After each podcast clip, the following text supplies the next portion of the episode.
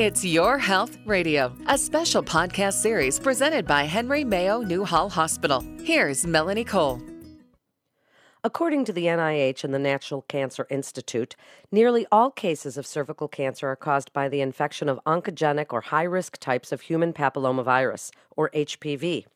Getting a pap smear used to be an annual appointment most women needed to make. However, in recent years, many doctors believe a yearly appointment maybe isn't necessarily needed, and depending on your age, sexual health, family history, you may not have to go for a couple of years. My guest today is Dr. Mariam Ardalan. She's an obstetrician gynecologist and a member of the medical staff at Henry Mayo Newhall Hospital. Welcome to the show, Dr. Ardalan. So, what do we know as of now about what causes cervical cancer? Hi, uh, thank you very much for this interview. Um, I'm very honored to um, talk about this topic. Uh, this is uh, one of the most important parts of the women's health. Uh, the reason of the cervical cancer now is found to be mostly related to HPV. We in the past did not have any technology in order to identify high risk HPV, but recently we're able to find HPV, and that um, helps to identify cervical cancer in a very early stage. So typically, women have been getting their pap smears every year.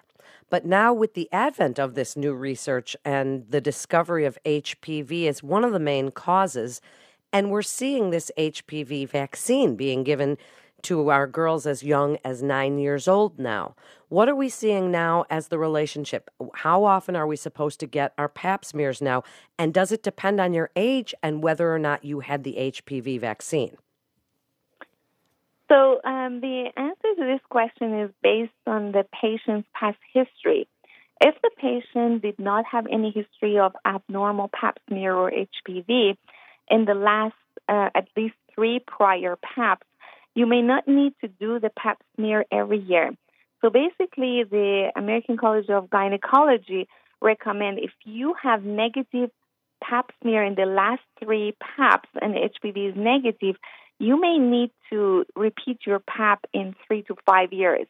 Depends on your age. So, for women that are nervous about not getting that pap smear, should they be asking for an HPV test when they go in for their yearly? Because they should still go in for a yearly gynecological visit, yes? Right, yes, yes. I, we still recommend the patient um, have the annual exam because it's not only for doing the cervical cancer screening, it's just the annual exam give opportunity to the patient to see their gynecologist and address some other issues besides the pap smear.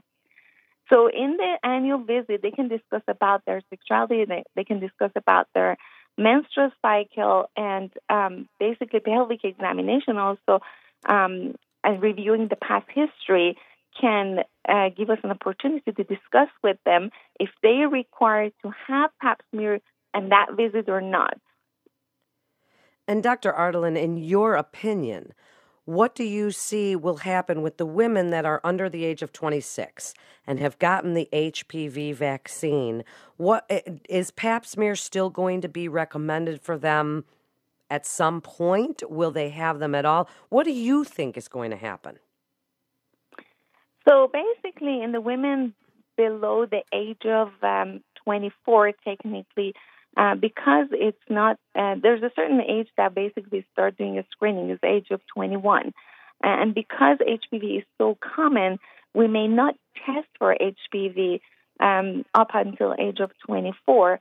And even after 24 up until 30, we can only do the test for high risk HPV based on the PAP results. So technically, um, when the patient comes in for um, a checkup, um, I will review their past history.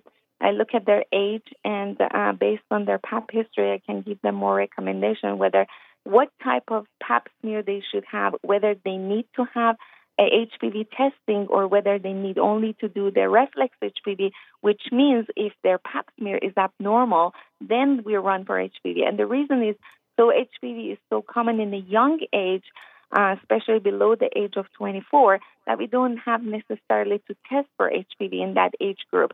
And majority of women in this age group, if even carry HPV because of um, their young age and because they have a good immunity, the body may um, basically clear the HPV over time.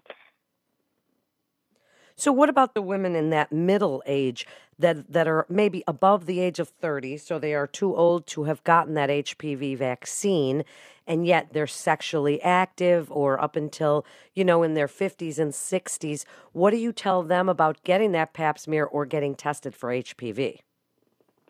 So, women are uh, technically above age of 30. Uh, we routinely test them for high risk HPV. And these women, because as you get older, the possibility that the HPV resolve by itself is less. So it's important for us to know if they have HPV positive, uh, we basically keep an eye on them and then we repeat their pap smear based on the guidelines and based on their abnormal, if there is any abnormality in their pap smear or not. So technically, if they're above the age of 30, as I stated, if they had normal pap smear and the negative HPV in the last prior three PAPs, uh, they may not require to have PAP every year or every three years, depends on their risk factors. If they are very low, low risk, they can do it even in five years with the high risk HPV. Uh, so if you, uh, as a physician, decide to run the HPV test for a woman above the age of 30, um, and uh, if their pap smear is negative for HPV and it's normal, uh, you may not need to do it even up until five years if the prior three PAPs are normal and negative for HPV. But if they show any abnormality, let's say if the prior PAP is normal but it only shows HPV, then we decide to repeat the PAP in a year. It just depends case by case and based on the risk factors. And what do you tell women that ask you about the HPV vaccine and Gardasil and, and risks involved, and does it really help prevent cervical cancer? So basically, uh, as far as the Gardasil or HPV vaccine, um, we can offer the patients in a certain age group. So uh, technically, at the age of 11 to 12, um, American College of Cancer um, American College of Obstetrics and Gynecology or American Cancer Society recommends to offer the patients um, in this age group between 9 to 26. Ideally, 11 to 12 is the age that the um, girls they can see their pediatrician and um, they can be offered that vaccine through that age. But if they have not been vaccinated, they can have a catch-up vaccination after the age of uh, 11 or 12, between age of 13 to 26. Uh, so um, basically, uh, HPV vaccine um, has a 70% uh, prevention against cervical cancer, and there is different type of vaccine. When I see the patient, I counsel them and I tell them that um, this is protective 70%, and um, the there's three different types. Um, the the latest one is the HPV 9 that is protective against um, HPV type 6, 11, 16, and 18, and um, uh, five more um, HPV viruses, and prevents against genital warts and uh, cervical cancer. This is the newest uh, type of vaccine that is available, and that's a recommendation is to get these three vaccines. There's a series of three vaccines that they have to get it, and um, as I said, if they have not received it up until um, age of 26, it's not recommended to get it uh, because then, you know, there's a possibility that they already have been exposed to uh, HPV. Um, this is what I talk to the patient about in my encounter when I counsel them. How early should a girl come in to see a gynecologist for the first time? Uh, they can do it anytime um, starting age of nine. Um, normally, up uh, age of 13, they can have the first visit. Um, they can also see with the see their pediatrician, and they can receive the vaccine if that uh, is only for immunization. But because girls they start their period um, between age of normally um, as early as eight to 16, um, some of them they encounter some abnormality in their cycles or problem with menstruation, and that's uh, the main reason that pediatrician refer it to us uh, for consultation. Uh, they can discuss about the HPV vaccine and um, you know those sort of things with their pediatrician, um, but um, you know if the pediatrician is not comfortable, they can refer it to the gynecologist. If a mother or a parent brings a young girl to you to discuss the HPV vaccine, Dr. Ardalan, and the parent has a concern that by discussing this vaccine, it will somehow give the girl permission to be sexually active. What do you tell them about the studies that have looked into this question? So, it is not a matter of uh, encouraging the patient to be sexually active. Um, it's just a matter of safety.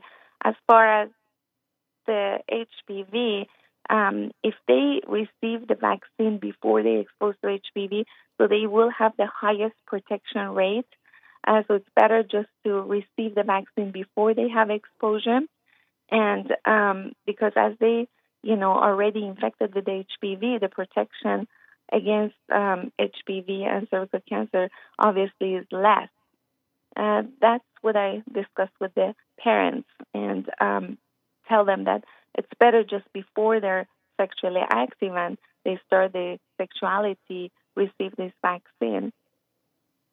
So, wrap it up for us, Dr. Ardalan, with your best advice about the HPV vaccine, HPV virus, pap smears, women's health in general. Give women your best advice. My advice is that uh, the women see their gynecologist um, once a year, and that's the opportunity for them to have their breast examination. They bring up all the important information about their um, sexuality, about their cycles, about their cervical cancer screening, about the breast examination, and all the um, gynecology health questions that they have it uh, with the gynecologist. And in that visit, um, the past history will be reviewed with the patient, and um, they can discuss about all these uh, questions that they might have it. And that's a good opportunity, I think, for them to come and get checked. And um, based on their risk factors and they, based on their prior history, we can discuss with them whether they need or require to have a pap smear and that examination or um, how often they need to have it. And then we can discuss about some other health issues that they did not have any opportunity to bring it up to um, the gynecologist. And I always recommend them that try to set that appointment with their birth date. So in that way, they do not forget um, and then make sure that they, by next birthday, they already uh, will have an appointment scheduled and be seen by uh, the gynecologist. Thank you so much, Dr. Ardalan, for being with us today. You're listening to It's Your Health Radio with Henry Mayo Newhall Hospital. And for more information, you can go to henrymayo.com. That's henrymayo.com. This is Melanie Cole. Thanks so much for listening.